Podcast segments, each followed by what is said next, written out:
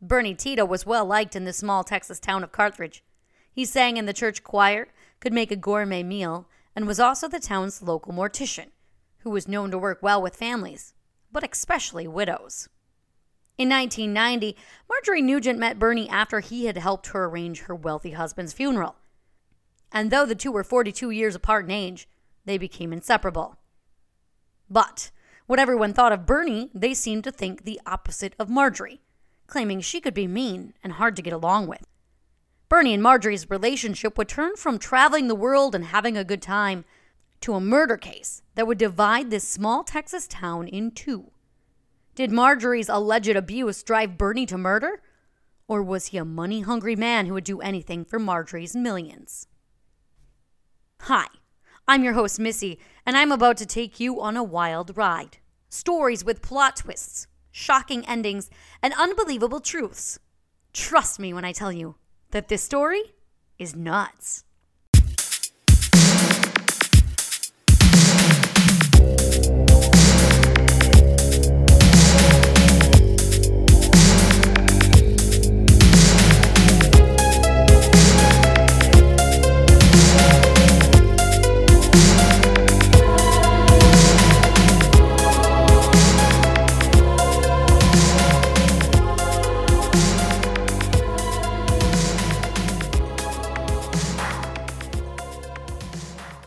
After Bernie Tiede graduated high school, he took up working as an assistant funeral director at the Hawthorne Funeral Home in Carthage, Texas. Bernie liked what he did, and he was good at it, quickly able to do anything that was required of the job. His reputation around town of being a sweet, generous guy who helped grieving families and widows or widowers made him someone most people felt they could connect with. In 1990, Bernie Tiede would meet Marjorie Nugent. Marjorie's husband, Rob, had just passed. He was a local banker who had made his money in banking and oil. It was Bernie's job to actually help Marjorie, arrange the funeral, and be there for anything she needed. True to Bernie's reputation, he didn't stop there either. He would often visit Marjorie to make sure that everything was okay after the funeral. And this is where the two got to know each other. Despite their 42-year age difference, Bernie Tiede and Marjorie Nugent became inseparable from each other. They began traveling first class and around the world. And by the next year in 1991, Bernie Tiede would quit his job at the funeral home and went to work for Marjorie as her business manager and travel companion.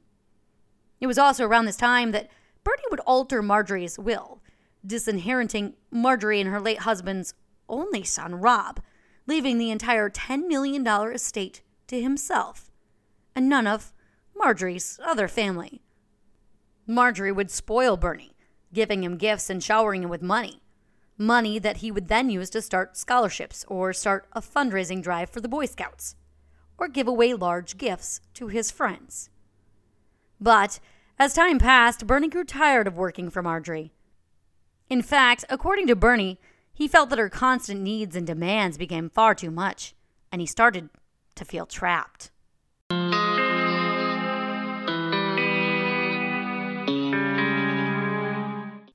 August 18th of 1997, Rob Nugent was growing increasingly concerned about his mother Marjorie.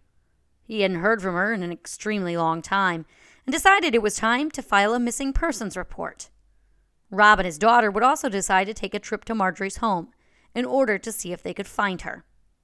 There, wrapped in a sheet and stuffed in a freezer, they would find the body of Marjorie Nugent. She had been shot in the back 4 times. Police would bring in their main suspect and the person who everyone knew and loved, Bernie Tiede, where they received a full confession for the crime. Bernie had admitted that he had thought several times before her actual murder about hitting her in the head with a baseball bat, but that he hadn't wanted her to suffer. So instead, he shot her in the back 4 times with a .22 caliber. The very next day after Marjorie's murder, Bernie Tiede would write himself a check for $20,000. And again, weeks later, writing another check for $30,000. He was still using her money for civic activities, gifts to civic groups, or giving some to friends. After the news hit about the murder of Marjorie, the small Texas town was divided. Some people couldn't believe that Bernie could do something so horrible. To them, he was a nice, sweet person who was obviously driven to murder Marjorie because, as Bernie stated, she had been verbally abusive toward him. On the other hand, others, especially Marjorie's family, felt that Bernie had conned Marjorie into giving him all of her money, and once he was going to be found out, he decided to kill her.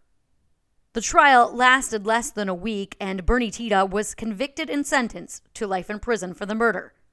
He was given the sentence because of what was, to the judge, obvious premeditation. But this is not where today's story ends. In fact, this is where the case takes an even bigger twist. Filmmaker Richard Linklater could not get the story of Bernie Tiede and Marjorie Nugent out of his head. He decided that he needed to make this crazy true story into a movie. And that's what he did, hiring actor Jack Black to play the role of Bernie and Shirley MacLaine to play Marjorie. Marjorie's family was outraged at the way that she was portrayed in the film, stating that it was a completely false narrative of their loved one. But despite their objections, the movie that was called Bernie premiered in 2012 and critics loved it. But critics and audiences weren't the only ones paying attention to this story. In fact, Jody Cole, an appeals lawyer, also took notice.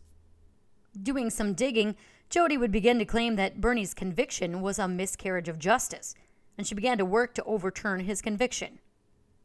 According to Bernie and Jody, Marjorie had been controlling and emotionally abusive toward him, and that he had killed her while in a disassociated state, which essentially means that he committed the crime, but he was mentally unaware of what he was doing at the time.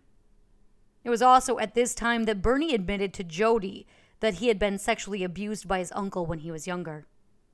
Due to the trauma that Bernie had suffered as a child and then the alleged abuse he suffered at the hands of Marjorie, he finally snapped.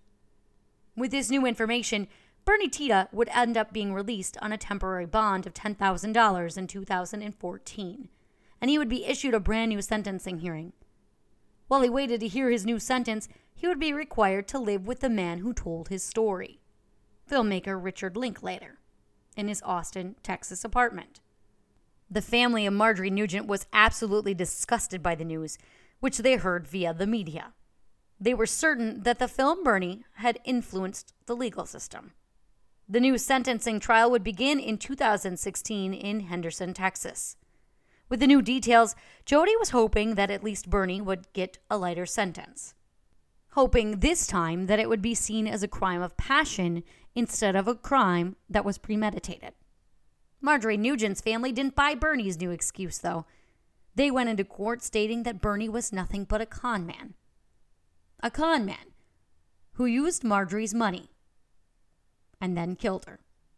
Whether Marjorie was indeed a mean woman who was verbally abusive, leading Bernie to snap, or whether Bernie was a con man who used his position in order to meet widows and then eventually befriend them and use them for their money, is something that's only known to Bernie Tiede himself.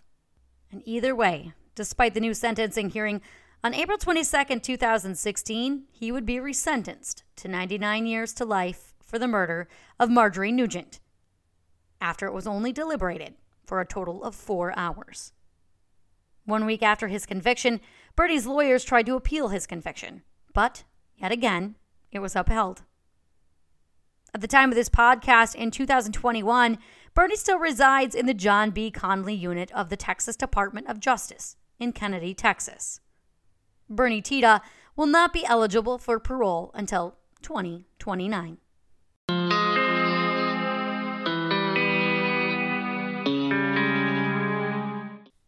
After the 2012 release of the movie Bernie, the Nugent family did actually start a website dedicated to Marjorie. You can always go and visit that. I will post the link in the source material. And also I'm going to post the link to the movie, which you can actually watch right now on YouTube for free with ads. So check it out if you're interested. I want to know what you think of this story. What are your opinions on this case? Do you think that he snapped, or was he a con man? I have opinions, but I'm curious as to what you have to say. If you have not yet, join the Facebook group. It's facebook.com/This Story Is Nuts Podcast. Also, if you have a story for the show, I want to hear it. Whether it is a suggestion, I'm always interested if you have something that you want to hear, or it's a personal story, send me an email. It's thisstoryisnuts@gmail.com. Come back next week for an all-new episode of This Story's Nuts, which drops every single Wednesday at midnight. Listen all the way until the end today. I'm going to throw a little something special for you at the end of today's show, so listen all the way through the end credits here. And then I had a really hard time saying a specific line earlier, and I thought it was super funny. And I know this isn't a podcast that's a comedy podcast, but I thought maybe I would give you a little bit. This is not always, I mean, it's an easy job, but it's not always the easiest. And for some reason, I could not spit this phrase out. So I wanted to just give you that little bit. It's pretty funny. I thought it was funny. Anyway, come back next week. Thank you so much. I appreciate you. And until then, stay nutty, my friends.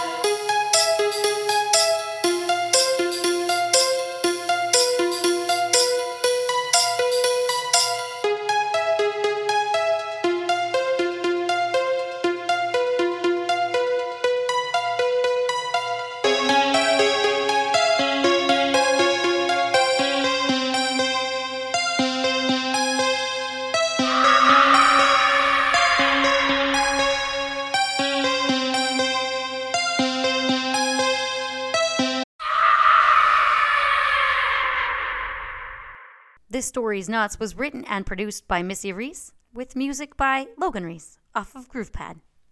Money that he would then use to start scholarships, or start a